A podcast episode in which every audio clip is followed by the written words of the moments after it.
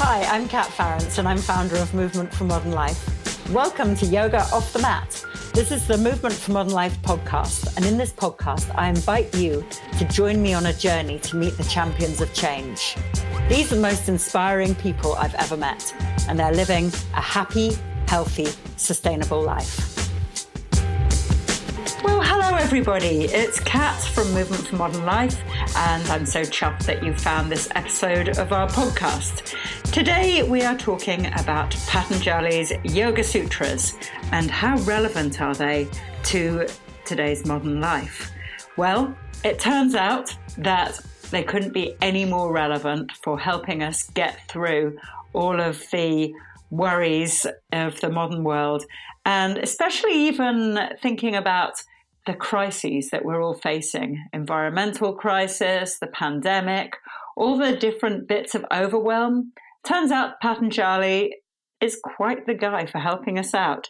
So, in this really fun and interesting tour de force of some of the ancient wisdom that we find in the Yoga Sutras, you will hear how, well, how I and Raki think that they will fit into our modern life. So this is Raki Jasani, who is teacher and team member of Movement for Modern Life and Movement for Modern Life and all round brain box, talking to me, asking some sometimes dumb, sometimes pertinent questions, sometimes questions that will make you feel a bit better about yourself, sometimes crazy things.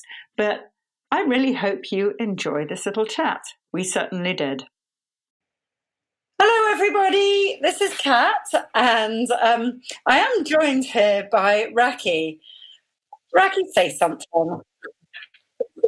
And, and, and we're at that sort of stage, I think, in life now where we're all so used to everything going wrong online all the time that that's just how it goes. So I'm going to attempt to show Raki Oh, I, I think, think, actually it's, it's going to work. work. this time, Raki. Yay! Um, no, I can see myself though on screen. Okay, I'm not sure if everyone can see because I can see two of me, which is disturbing. Okay, I, I can just see myself. So, oh, I can see. I've I've got a, a side thing going as well on my um, iPad, and we are both in stream. So, are we?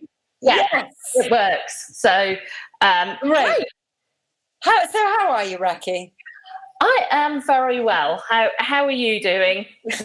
I'm doing all right. I felt a little bit unwell this week. It, it, has to be said, but I have been enjoying the philosophy course a lot. I've been following along. I haven't actually felt up to doing the practices. I've been doing a lot of restorative yoga because I'm not feeling myself right now. But um, the philosophy, I'm loving. And yeah. I wanted to just take this opportunity to have a bit of a delve in here because I know that you are you are pretty good at this That this philosophy stuff, and my brain isn't particularly working with not feeling particularly well. So, Raki, talk talk me through. Yeah, so what yoga philosophy got to do with modern life anyway?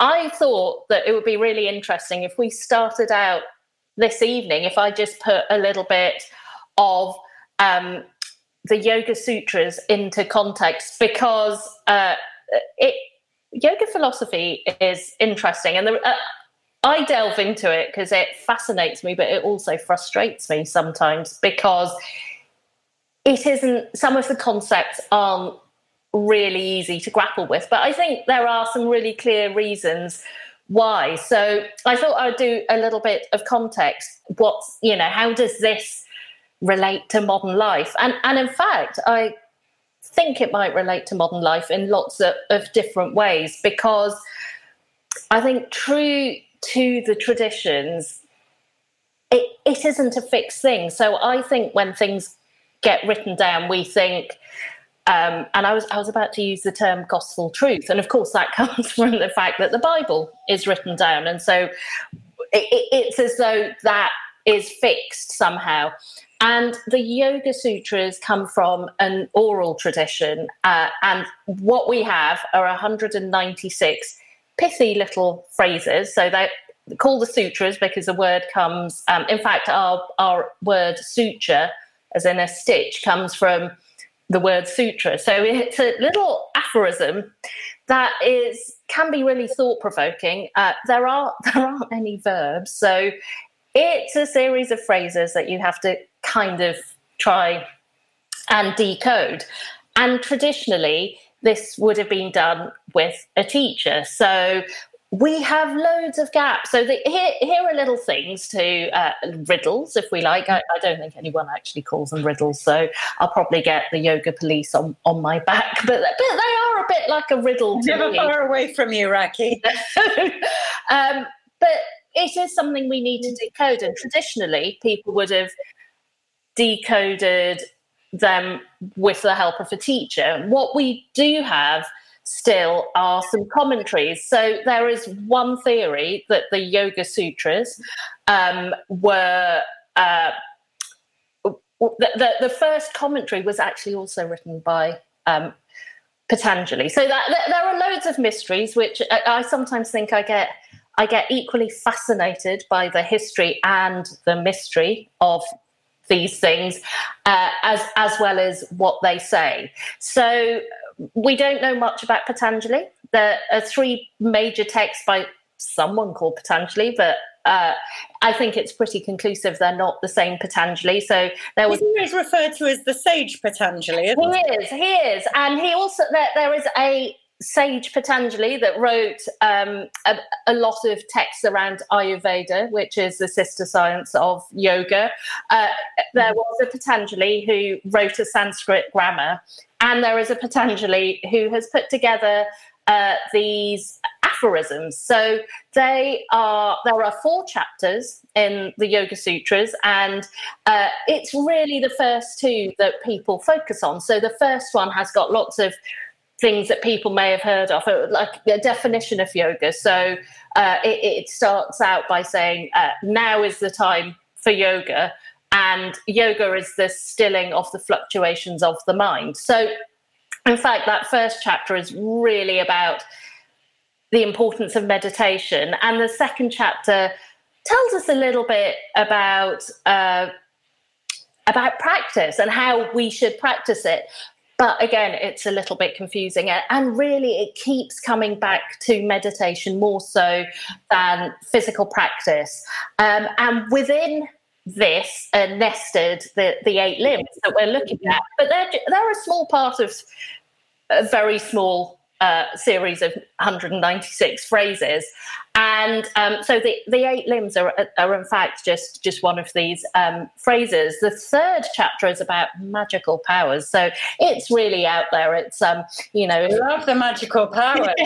so it's about if you meditate on the pole star, you will understand you will see the nature of the constellations and and you you will you, if you do the right practices you gain the strength of an elephant. And so all sorts of things happen. So again, no one knows what this is. Is it real? Are they metaphors? Is it a guide to practice? Is it is it a little bit of clever marketing? We don't know. Is it sort of people saying, come and come and be part of this amazing yoga school and get magic because who doesn't want magical powers really um, and then the final chapter is concerned with liberation. And in this case, I, I don't know, I find Patanjali's presentation of uh, liberation a, a little bit bleak because uh, and this and this is where it gets a little bit like your head will begin to and i was just going to say your head probably already hurts Kat if you're not feeling great so that this is the bit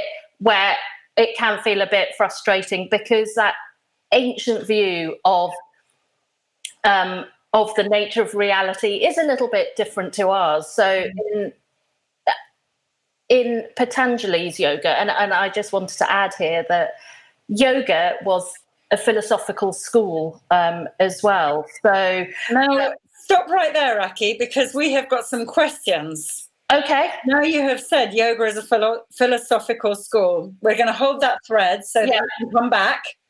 Yeah. yeah. We've got loads of great questions from Emma. Okay.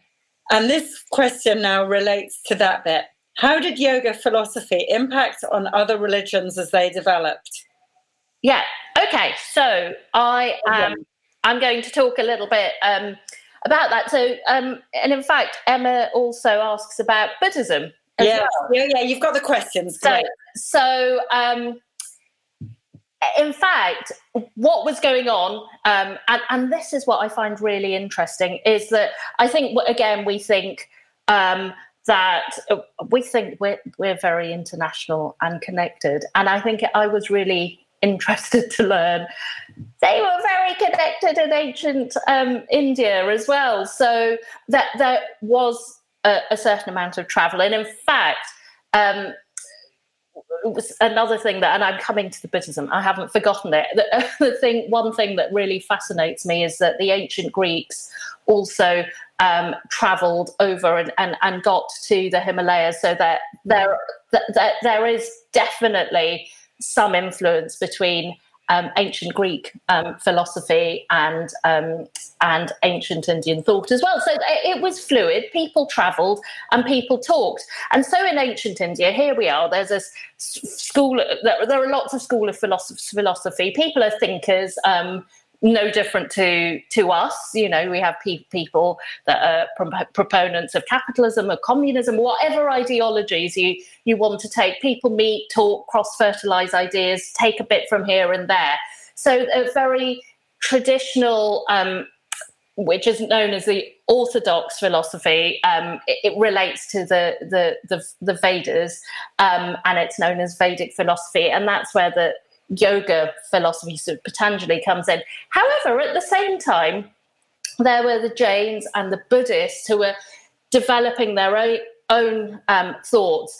And there are some um, theories that, in fact, Patanjali's uh, Yoga Sutras were a response to Buddhism, which was becoming very, very popular. And what and whereabouts was that? Was was that in China? Buddhism? It, it, was in India, so um, both in the Indian subcontinent. Okay. Yeah. So the the the Buddha um, w- was uh, an Indian prince, and he. Uh, I, I, when he was born, um, people, um, well, his fa- his family were like, "Oh, precious little prince mustn't see any suffering." So the Buddha was kind of hidden away. Well, he wasn't hidden away. Suffering was hidden from him. And he was a curious little boy and he wanted to know more. And I think he, he went out into the town and he saw people suffering. He thought, oh, this is dreadful. What's, what's going on?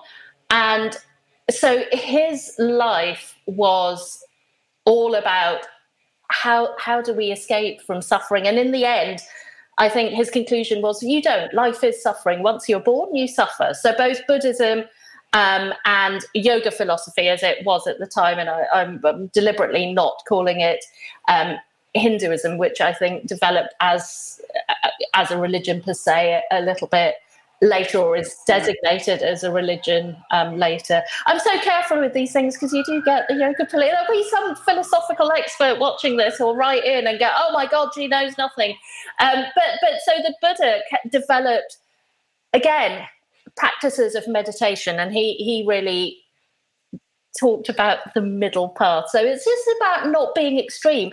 But when we read the Yoga Sutras, we find a lot of the same teaching. So in the Yoga Sutras, and one of my um, favorite sutras is about how on earth do you deal with other people and mm. um, Patanjali talks about, um, you know, feeling uh, feeling happiness for for those that are happy and and being just kind of uninterested in those that are, uh, are full of vice. So uh, there are lots and lots of links um, between um, Buddhism and and Patanjali's Yoga Sutra, all the way up to what happens when you die. And I think those very early Buddhists were about poof, you you vanish, and the question is, what is then reincarnated? But with Patanjali's uh, sutras as well, when he talks about liberation. So basically, he's talking about being liberated from your body. So you're the bit that isn't the body. So the ancient yogis believe that your mind, your thoughts are all part of the body. There is just this bit that isn't your body that we might call the soul now. But it, it, it doesn't even have awareness because that is material and that is also part of the body. When you die, it, you know it is liberated or reincarnated so there is a lot of um, cross fertilization and, and and these two things were taking place or, or at the same time and the the other thing that that might be relevant for us to think about today is also the role of a yogi mm-hmm. life. So I think in ancient India, it, got, it became really fashionable to kind of leave leave your family, leave your village, and off you go. You became an um, ascetic yogi. You were looking into the nature of things. You had a, a kind of life of a hermit and a nomad. And in fact, a, a, lot of Buddhist monks started to do that. And it all became about, you know, you were so dedicated to your practice. And in fact, one of the other um, really important texts of yogic philosophy, the, the Gita, um, also addresses this because suddenly they found that all these young men were, were you know, going off to, to you know, drop out. Um, and and suddenly they were like, mm, that's no good. Who's going to look after things? So we then get this introduction of the sense that you can be both a yogi and a householder. So I'm uh, people, and that's how that happened. And that's how that happened. I mean, basically, mm. people were pissing off and hanging out, and you know they were becoming uh, ancient. They were dropping out, dropping out, dropping out, and becoming you know an ancient version of a of a hippie. And then suddenly it's like, well, someone needs to come and do the work, and you know live a life. So maybe you can do both. And, and that's a really interesting concept for yeah. us. Again, to interrupt, we have a question on another thread. Again, this is Emma. What yeah. are the yamas and the niyamas? What are the yamas and the yeah. niyamas? Yeah, so the Yeah, it's a brilliant question. So the yamas and uh, the niyamas, uh, and Emma's, um, Emma's asking more questions on this thread as well. I'll them. And so the, yam- questions. the yamas and the niyamas are um, basically sometimes known as observances and restraints. So we've been looking at the yamas, which are uh, which are the restraints. So that they're often translated as non-violence, non-stealing, non non is put in front of that. And in fact, in the Sanskrit, it's ahimsa. So himsa is violence and ahimsa is non-violence. So you, you often have that um, structure. Um, and the the uh, niyamas are the observances. So it's things like contentment, cleanliness. So one is more about what you restrain from doing. You don't do, yeah. And the other one is what you do. So you practice contentment. You practice. Um, uh, cleanliness, uh, for mm. example. Um, so, uh, so, so those are the yamas and niyamas, but they are there are lots of yamas and niyamas. So I think we also uh, sometimes get hung up on these eight, but there are loads. There are uh, loads of different um, systems have their own. So there there are more, and there are things. Sometimes things like duty come in. Um, so lots of different uh, uh, the ancient the ancient yogis um, and in ancient um, in uh, India, they seem to love lists. So, uh, well, we love lists, don't we? we can, mm. that's, that's sort of shaping to the front of every blog. Yeah, uh, exactly. So, social media loves lists. We love lists. We like to classify things, and so there are lots of lists. And I was looking into this a bit more, and I, I did get, you know, there are six, there are six limbed paths and 10 limbed paths. And uh, there are lots of lists within Buddhism as well, which we'll look at a bit more when we mm. look at. Um, come to do the Buddhism course in uh, in a few. I don't know. People don't know that yet. Oh, don't know. No. Shh. Okay. They may have wondered, uh, uh, you guys, you may have wondered why this is Ancient Wisdom for Modern Life number one. So but ancient wisdom for modern life number two is up and coming, and it is the Buddhism part. So yeah, um, and and and who knows where we'll we'll go um, in in the future. But but yes, so the niyamas, uh, the yamas and niyamas are are these lists of do's and don'ts, um, and they they exist in lots of different systems, and and really we can we can adhere to these ones if we mm-hmm. like them. We can pick ones from different systems. They, they often have very similar. Um, you know they're, they're often very similar and they, they often share some of these core um, tenets so ahimsa is more or less in in most of them. And in fact, um, I think Gandhi said that you know the the two he really picked were uh, ahimsa and satya, so truth mm. and a non-violence. So, um, so so yeah, it, but you it you know that if you look around um, that among some of the sources, uh, there are there are others, or you, you know, we're also intelligent human beings that, that can add things that we feel are really important and try and practice them. And then really, I think it, it, it is about practice. And I think that's what Patanjali says, that it is about practice. And he, he refers to tapas a lot. So it's about that discipline, but it's about just going back to practice. And of course, what he's talking about is not so much, you know, doing your daily headstand or, or whatever physical, although that is also a part of the tradition, but it, it is it is more about the meditation practice. And the yamas and niyamas are there as a way to prepare yourself to meditate well. So probably I suspect if you've gone out and uh, done harm um, and I don't know, killed someone, stolen something, um, live in a really messy, stinky room and feel a little bit grumbly, you aren't going to meditate in a calm, clear way, and you will therefore never reach liberation. So the, the, the purpose of the yamas and niyamas are to to live well, but also to um, to prepare yourself for meditation. I think in Buddhism there is a lot more focus and emphasis on that sense of community as well. So the, the Sangha is something mm. that is uh, very central to Buddhism, which doesn't appear so much within mm. um, Patanjali's Yoga Sutras. It does seem to be a very individual path. So this is what you do if you uh, if you want to achieve liberation, and and it's it, it's quite interesting because is it what is it? Is it a a manual for how we practice, or or is it describing the the state of yoga? Because yoga is both the means and the end.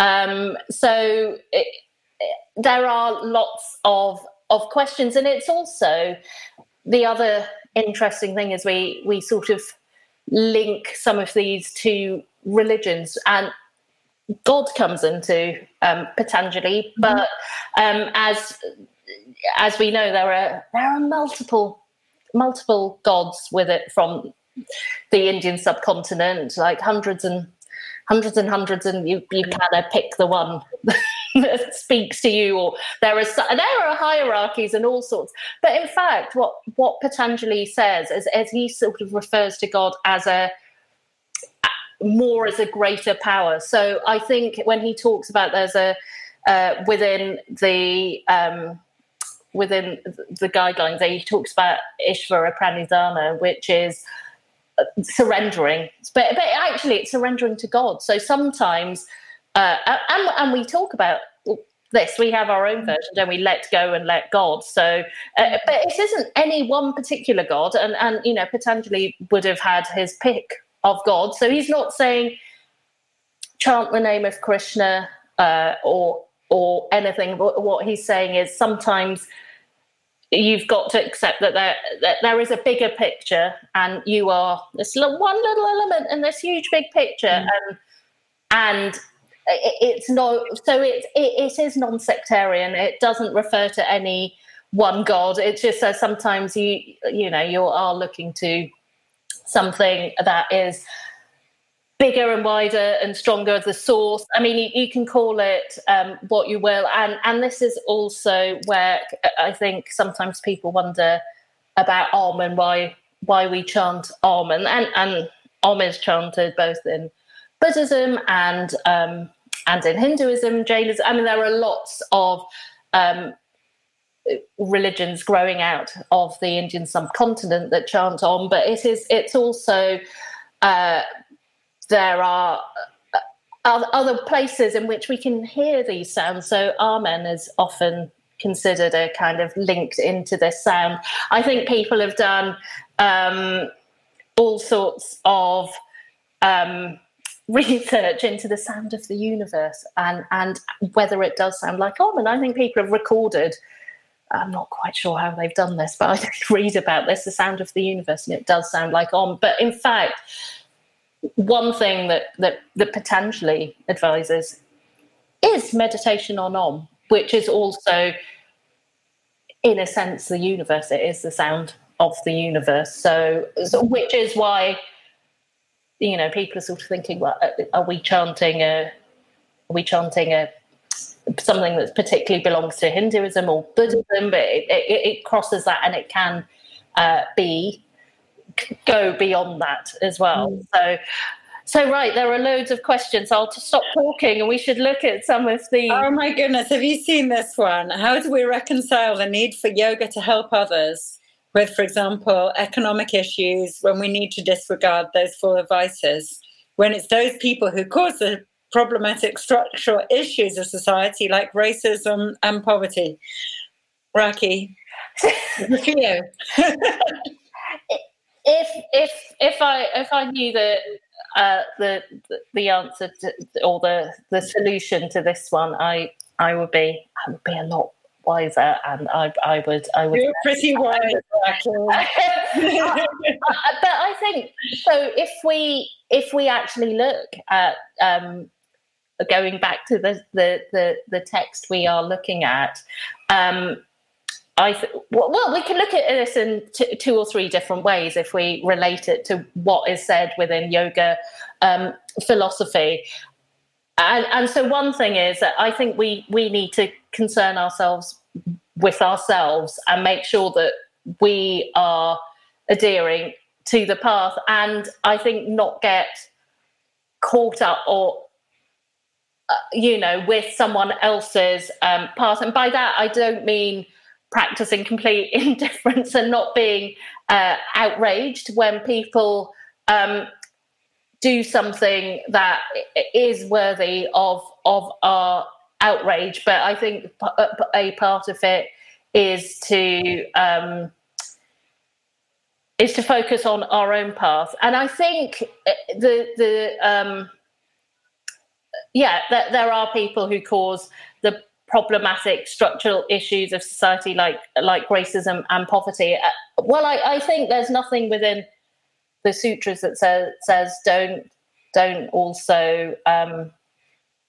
be socially engaged and i think that's what we were in fact more so more than in the sutras in the gita um, yeah. that's what the the whole text is about so just to mm-hmm. kind of brief, i'll do a really brief summary of that there is uh, that's about a battlefield and um, it is the the there's a guy called uh, a, a, warrior, and uh, th- this is a battle. It's, it's, it's one of these wonderful things that has now got embedded in myths. So there were there's just loads of amazing, larger than life characters.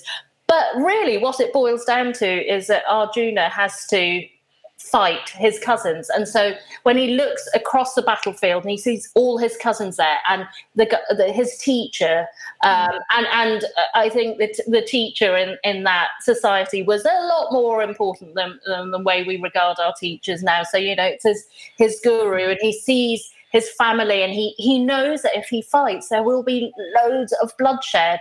Mm. And he's with his uh, his friend Krishna, who is uh, uh, considered to be an incarnation of God. And he says, Well, look, I can't do this. I can't. It's wrong. It's I, I'm going to kill people, and I can't do it. And Krishna was like, Well, you know what?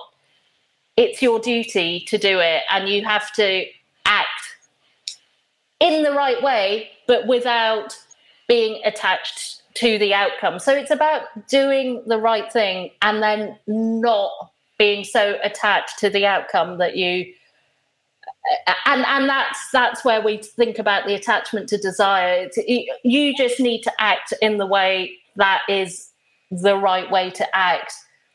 And then a little bit you have to to let go. I mean i, I, I don't know um and alex if i if i fully answered i probably haven't answered that but I, I just think it's that it's really pertinent to our times. That I was going to say that's where we kind of get that skill in action, isn't it? Yeah, that phrase like yoga is skill in action. Yes, because it, it's quite interesting. They've kind of got different definitions in the different texts. So Patanjali's got a different kind of view of what yoga is to this kind of, which is more about what the actions of a yogi are. Yeah, absolutely. And in fact, the whole of the Gita has got, I mean, so this is, there these, and, and, and, and maybe I, I will I will try um, over the next few. I'm I'm not promising when, but I will try and put together a blog about the the, the Gita as well. Just a really brief introductory uh, one, a bit like I, I did with um, the, the Patanjali's Yoga Sutra. But mm. um, I think that um, with the Gita, there are lots of so so. Uh, Arjuna is saying, "No, I'm not going to do it," and and mm. Krishna says he he gives it. He and he talks about the yoga of quite a lot in that text. Mm-hmm. So he he sort of says, "Okay, well," he talks about knowledge. He talks about devotion. So he goes through a lot of different ways in which mm. we can practice. But and in the end, Arjuna does go onto the battlefield and and fight. And and, and the, the the the Gita is also uh, it's um more so so the yoga sutras are, are more about this practice of meditation whereas i think with the gita there's a lot more about as you said kat taking action and and that sense of um, skill in action. But it's it's also about that uh, you know how we lead our lives, our duties. So we often talk about the Dharma in, mm-hmm. in um, yoga, but but with the Gita, it's also about your svadharma, or your, which mm-hmm. is about your own path. So what is mm-hmm. the right path for you, and what might be your path is not necessarily my path. So, uh, and then I, yeah. Well, and and and that's um a great question. That leads from great question from Jada. Would that mean, for example, speaking speaking up about racism, for example, but not be too attached to how others would take it on? And I'd say exactly that. Exactly that. It's like um, for me, I love the Gita. Like for me, the sutras are a bit sort of they're, they're, they're a bit dry. I mean, it's it's fun, but they're a bit dry. Um, but the Gita is like this is the juice. This is where we get the ethics. I love that kind of um, thinking about what's wrong and what right, and that thing of like your dharma isn't my dharma. Yeah, and you don't know what other people's paths are, and that's the kind of thing, and that's the law of karma as well, because we all have to take lots of different things into account. Yeah, um, a- absolutely, and um, yeah, and I, I would echo what you, you were saying. So yes you can you can speak out um, about racism and and you can be really nuanced about it as well so when you are doing that it is the right thing to do is to speak out mm-hmm. about it mm-hmm. you can't make yourself then responsible for someone else's actions and reactions so how how they react or go on to act is well it, it's it's there their karma and you know it's what you've done the right thing. But also you can you can be really nuanced about it. So yes it's a you know it's a terrible thing. Probably the right way to react is not by going out and um and murdering every racist you you can find you know that if that is not meeting it skillfully. Um you know that may in some ways take that problem away but that is not skillful and and and that is wrong. So that you have to meet these things skillfully and not be attached to to the um to, to, to the fruits of your labor is what um, what Krishna says in, in the Gita, and um, it was funny. I, I, I, I, grew up in, in, in, a Hindu family, so so uh, kind of the I, I didn't read the Gita till I was a, a lot older, but but bits of it kind of drifted down, and and so I used to think about this non-attachment thing when I used to do exams, and I was like, mm, yeah, but you know, you still say, but you know, if I'm really, really good, can I please get a good mark in this exam? Apparently, that's not how it works. yeah, too too attached to the outcome there. Mm. But um, and, and we've had another brilliant question here um, from Millie. Oh, sorry. Yeah, I'm, I'm reading. Is that the relevant yeah. elements? Um, yeah.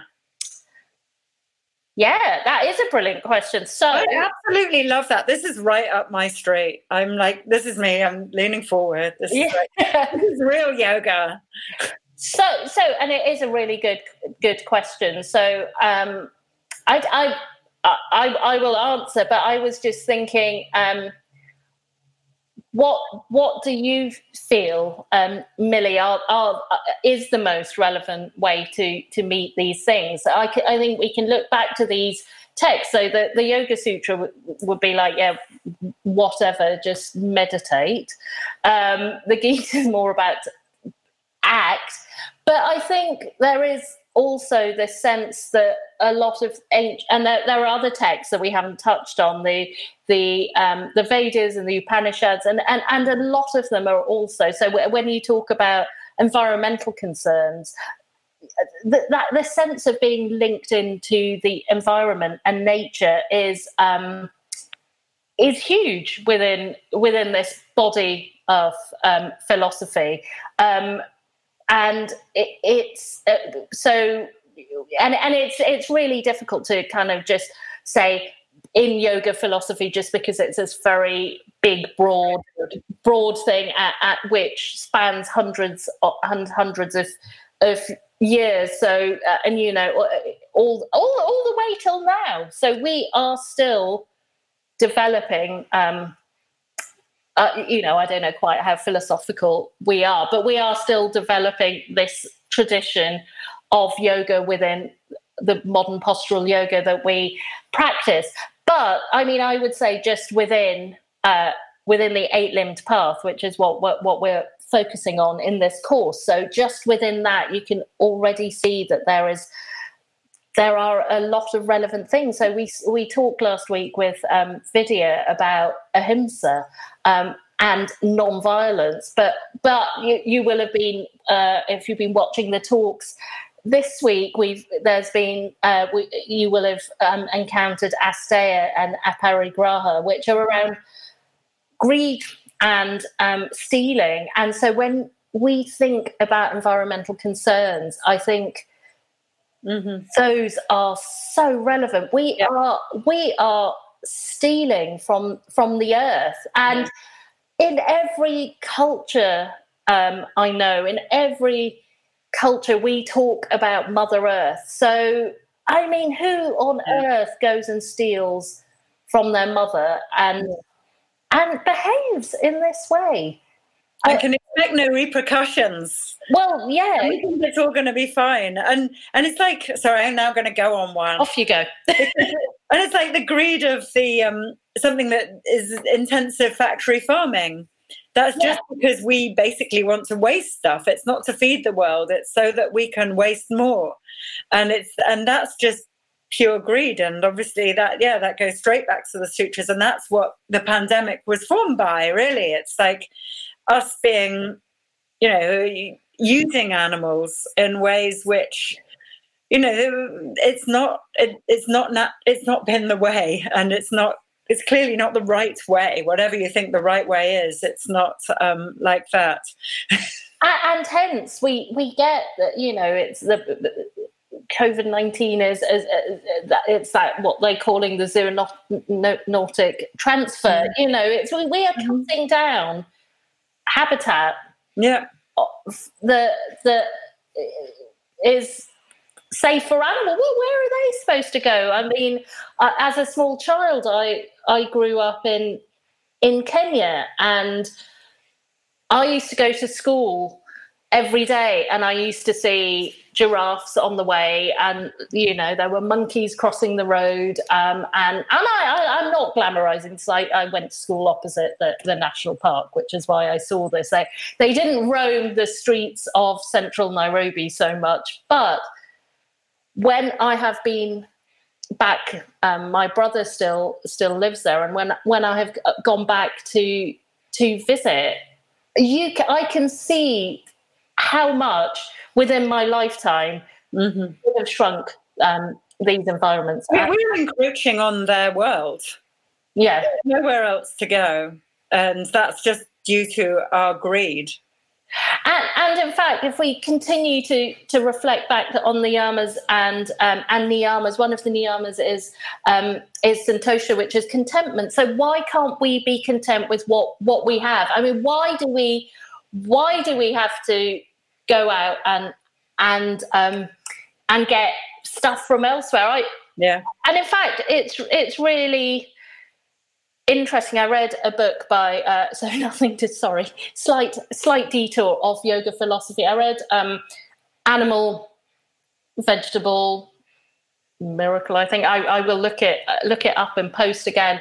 Um, by Barbara Kingsolver. And so that was, in fact, what you were talking to Vidya about last week, um, Kat, was uh, it's the, the writer goes back to her farm and she decides that she is only going to eat what she grows.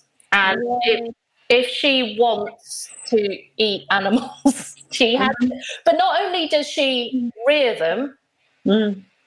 she sees sees it all all the way through to till the end. And she's got a child, and she said it it was really interesting seeing how the child reacted because the child was actually quite like, "This one's my pet, and this one isn't." I think they were talking about lambs or, or maybe there were piglets at the time. But you know, it, it was, it, and she said it, it is only fair to do that. If I want to eat pork, then then I have to do that.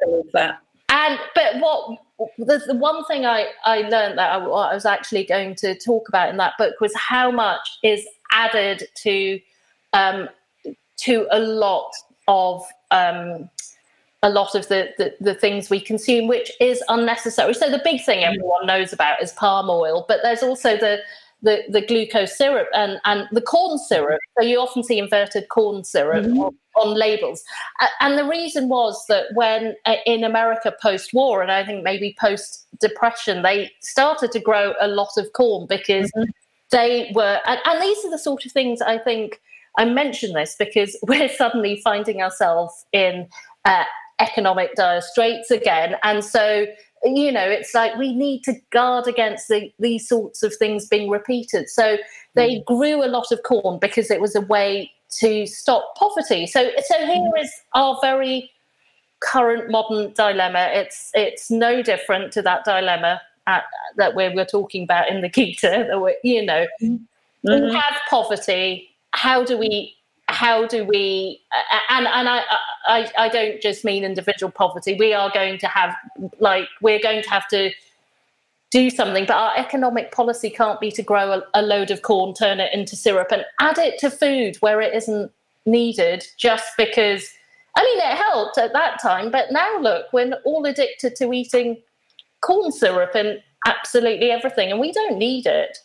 Um, but but but we're in a bind now because suddenly we've got to find so so this is our current dilemma is how do you find a way to to change the systems? And i think we've been hearing that an awful lot haven't we?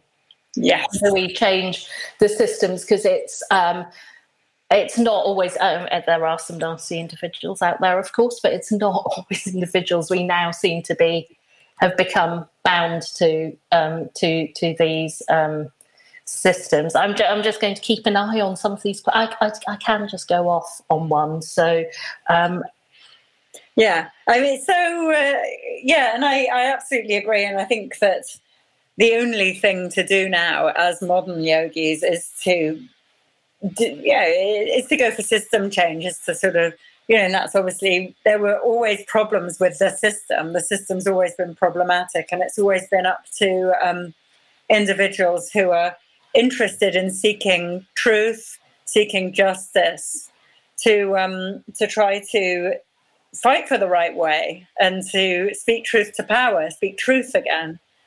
Um, yeah, and and and it is, in fact, we can.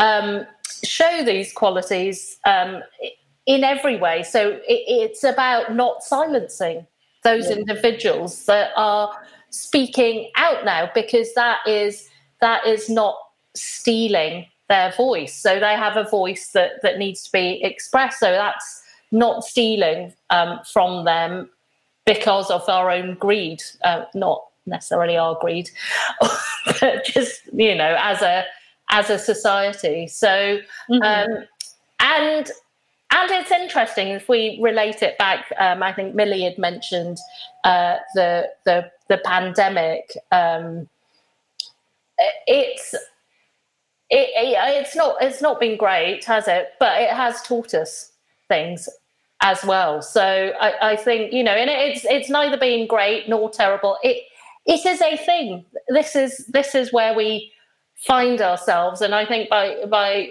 and we and we now need to to move on. We find ourselves on this battlefield. How do we skillfully move through it without beating our chest? We have to find a, a way out, um, and and maybe by adhering to some of these things and rethinking them um, for ourselves. So I think, um, Kat, when we were um, speaking uh, earlier about something else, and you you were you were talking about having watched the the Brahmacharya um, mm-hmm. film as well, and, and and I think we were sort of talking about what what is the the relevance of that to, to modern life and that modern life. And I was thinking with, with all of these things, they, that, although ahimsa is the one that still seems so resonant, some of them might feel like, oh, a little bit. But I think as Vidya was saying, if we probe, it's not just about the surface. I don't steal, or mm-hmm. I, I, you know, that brahmacharya is about um, celibacy. Um, it's also it can be translated as uh, as energy restraint as well. So yes, it, it is yes pure pure translation. It is about uh, about celibacy, mm-hmm. but it's all about mm-hmm. managing your energy skill. So how do we how do we do that? Uh, about stealing, and I think Vidya mentions this in, in her videos as well. It's it's about stealing time. Are are are we conscious of doing that? And I and I think within this, and I hopefully this is changing. This used to like drive me nuts. Was our whole um, culture of being busy being busy is just about stealing and not managing your energy yes. properly uh, uh both those things. Um, you know it, by being bit uh, i used to um, I used to work in an office, um, and, but, but there were people, and, and, and so I, I faced a situation once where there was someone that, that for some reason felt that they had to stay till very late, very late, very late. And, and for some reason, I felt I couldn't go. I was sort of her, her boss. I said it was it was the it, it, did become really difficult. And in the end, it was like you don't need to stay. Please stop being busy. I am not impressed by the fact you have spent just putting in too much time. And really, she was ste- what she was stealing from her own family. She was stealing my time, certainly, which you can tell I still feel that. Um, but but this is the thing: is that there stealing is not always about objects. It can be. Um, just going back to to uh, that we were talking about racism earlier, it, it's about maybe also stealing people's platforms and voices. So it, I think it's just about being aware that we can interpret these things. Doesn't say much. Um, you know, the, the, the Yoga Sutra is not going to give you the answer by just reading. You can read all the commentaries, and they're, they're, they're they are interesting. But you know, the, a, a, commentary someone wrote in the 15th century or the 12th century or the whenever may not be quite as relevant. So you need to spend some time rethinking these up. We are also living where we are, and this is this is just my take on it. We're living in this time, in in this place, having these experiences. We need to read and understand, and then think about what does this mean to our lives, and mm-hmm. how can we incorporate these teachings in a way that is is relevant um, to our lives. Some of the the old rituals may not serve us. Some some of them are fun. Some of them may serve us. Some of them may not. But but there is there are things that serve us. So we need to um, to consider those as well. Um, I'm going to just check um, what else we have here. So, yes, Alex is saying not letting ourselves be overwhelmed by our desires to the point of a kind of lack of sanity. Yeah, absolutely. Mm-hmm. Um, Jade is saying it's so challenging living in a car. Yeah. Mm-hmm. Oh, I, I, I, I've, I, it is, it is. This is one of the things that actually drives me nuts. That are addiction, and I think it is an addiction to being busy and being really productive. And in fact, a lot, and it's sad because I, I unfortunately think that yoga, the modern postural yoga, that the yoga that we teach and practice, is also a victim to this. So it's a bit it's a bit of a case of do some yoga, kind of feel a bit better, and then off you go. Now you're feeling you know not completely drained and dead and everything. Off you go. Let's just keep working really hard for for what? And it's also our obsession with productivity that yeah. I think is a problem in and of itself as well. It's like, what are the most productive things to do? And as an entrepreneur and in the tech world, this is something that's very, um, you know, there's people who are always trying to, you know, there are hacks for everything. There's a life hack for things. And you just sometimes things just, just calm down and grow some vegetables and, yeah, and and so, so Jade is saying any any advice, and I, I think it is really hard, particularly when when you are working, and and also mm. sometimes I think we are our own enemy, and I think uh, I really suffer from that. I don't particularly enjoy busy. I being busy. I quite like not being busy, but I also get very caught up in things, um, and and in fact um, sometimes when I'm doing that too much, uh, I do try and ask myself, am I doing this because I'm trying to be greedy? And I'm, I'm greedy about really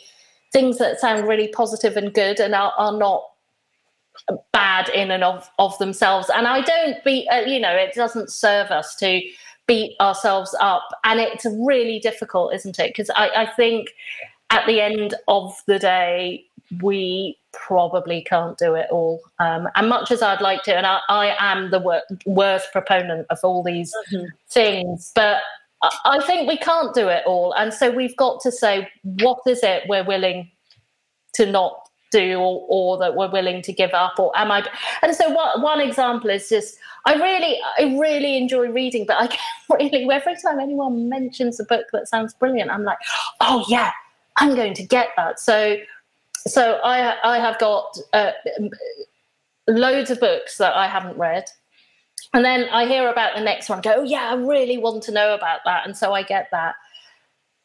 And and what? What you know? And and um, and now I've started. Uh, E, you know reading ebooks because I've run out of physical space but maybe maybe that's the lesson is that maybe I should just read some of these things and I should be really truthful and realistic about how much time I have because I know I'm not going to. I don't. I don't at the moment. I don't have the time. There are times I have time, and there are times I don't. And um, I, I don't think I'm particularly really uh, dealing with your your question here, Jada. But I, I think it is about. I'm, I'm just having a little bit of. You're, you're just having myself there at the moment, but that's okay, Raki. But but I think I think really at the heart of it, it, it is asking ourselves why and how and and maybe if you are in that situation not of your own volition or, or there is very little you can do about it then maybe it is about uh, which is really hard um, but it, it's about talking to people that are able to change things um, and, and not in a very you know you might you might not just say look this culture of busyness is really toxic. Let's stop it right here. But you, you know, it might be that there are little changes we but can. So for me, I think it would also be t- making a mental note of just noticing, just observing it. So um, for example what i have started to do is i observe you know when when in back in the old days when you used to meet people and you know you'd say hi how are you? It was a very for me a stock response to say i'm good i'm busy. And that was that was how it was. And now i'm sort of noticing those sort of little things that i was doing. And i'm noticing it in other people and maybe in an organization in the people you know in the people you meet you know it's sort of maybe just questioning it thinking about it just saying oh busy gosh you know and, and then maybe just starting a conversation about what that actually means and which bits are you know, which bits of it are leading to contentment.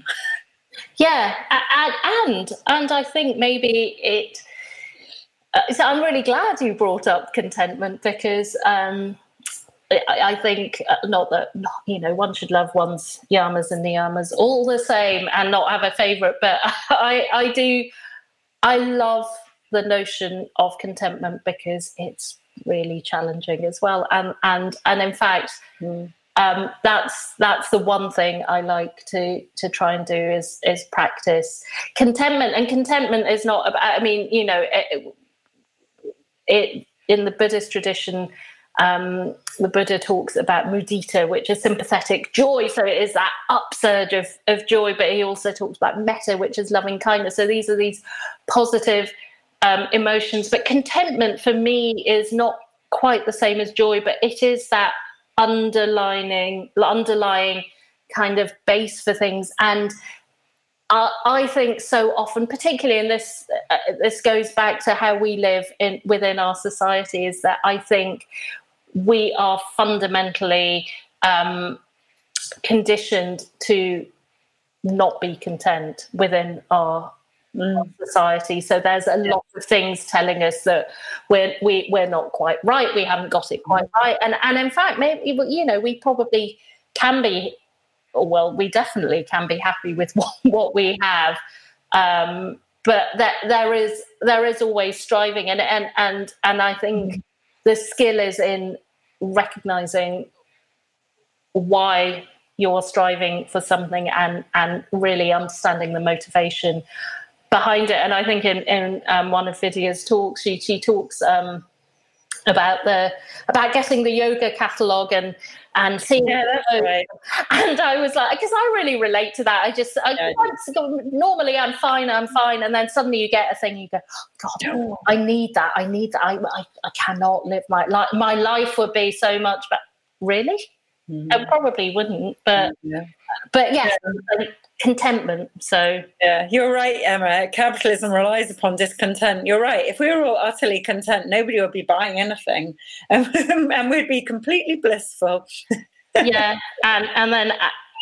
Alex is saying a lot of people correlate contentment with complacency. Oh, so yeah, yeah, absolutely. Um, and and you can be content and still want to change things yes absolutely and and see be content and just but be able to see that out out there in the world things aren't perfect and there are plenty of things that we need to um to work on so yeah oh and i love that um dawn you've been enjoying the classes with with Vidya. It does make it really relatable, and I definitely want to do more things like this. Yeah, and, and I think that's the thing is we need to think about how these relate to us, and it is little things. It's a you know being aware of um, people's uh, time, people's energy, our own time, our own energy, our own. Um, I think last last week we um, in the live there was a lot of. Uh, we really covered um, thinking about um, violence and, and and it not necessarily being big violence, but little yeah. little, little violence, and which goes all the way to the microaggressions we hear about.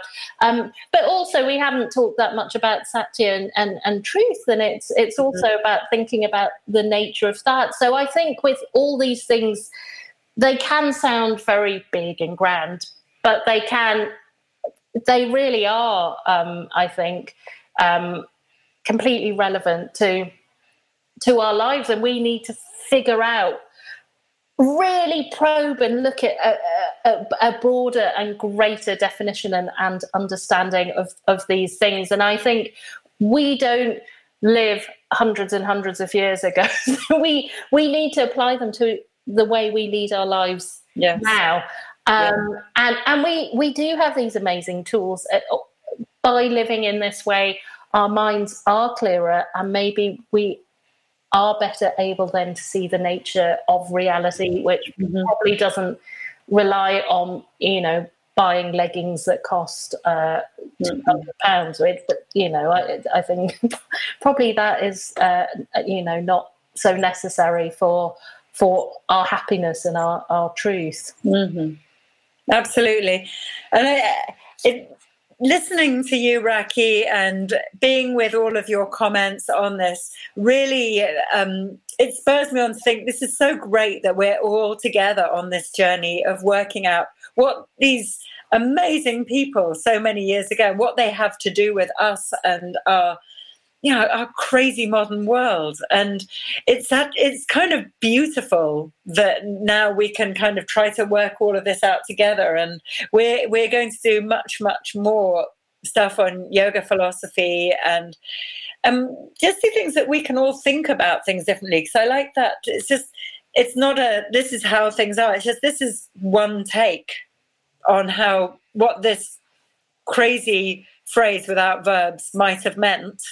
Yeah. And this is how we can make it relate to the crazy times that we find ourselves in. And this is how we can help each other through it. It's so important to know that we're all here for each other. Yeah, absolutely, and and I think that's that's the thing. I think philosophy fundamentally is just about figuring out how to uh, live better and mm-hmm. to be able to see into the nature of of the way things really are and to to kind of accept and unpick some of those so i, I think it can sound really complicated and, and, and i think it can be com- complicated. Mm. They can also be really simple. So I think it, it is about really exploring it in the way that is appropriate for for yeah, us. For us, absolutely. We'll be doing plenty more of that. It would be lovely to hear also what what you're doing and how Absolutely. you are making it relevant for your life. Absolutely. That is really inspiring. Um, yeah, it is. So. It is learning from each other. So, Raki, thank you, thank you so much. Thank you. Thank I you. absolutely love hearing your wisdom, your love of reading has served all of us very, very well. So, thank you. Keep keep doing the. I really, appreciate it and love your time. And I thank you so much, everybody, for joining us. It's been a utter pleasure. Hi there. I really hope you enjoyed that. So that session was me, Kat, talking with Raki Jasani about ancient wisdom for modern life. And that was part of a Q&A which we had with our movers, um, which was all about our Ancient Wisdom for Modern Life series. So it is never too late to join one of our courses. It would be awesome to have you on board. Go to movementformodernlife.com, sign up for your free trial right now. And you will be able to get free access to all of our courses, including this Ancient Wisdom for Modern Life course, which has loads of interesting little tips and snippets all about the Yoga Sutras and how they fit in and how they're really relevant to our life these days. So here we are taking yoga off the mat no better place to start than Patanjali. Okay, see you next time, guys.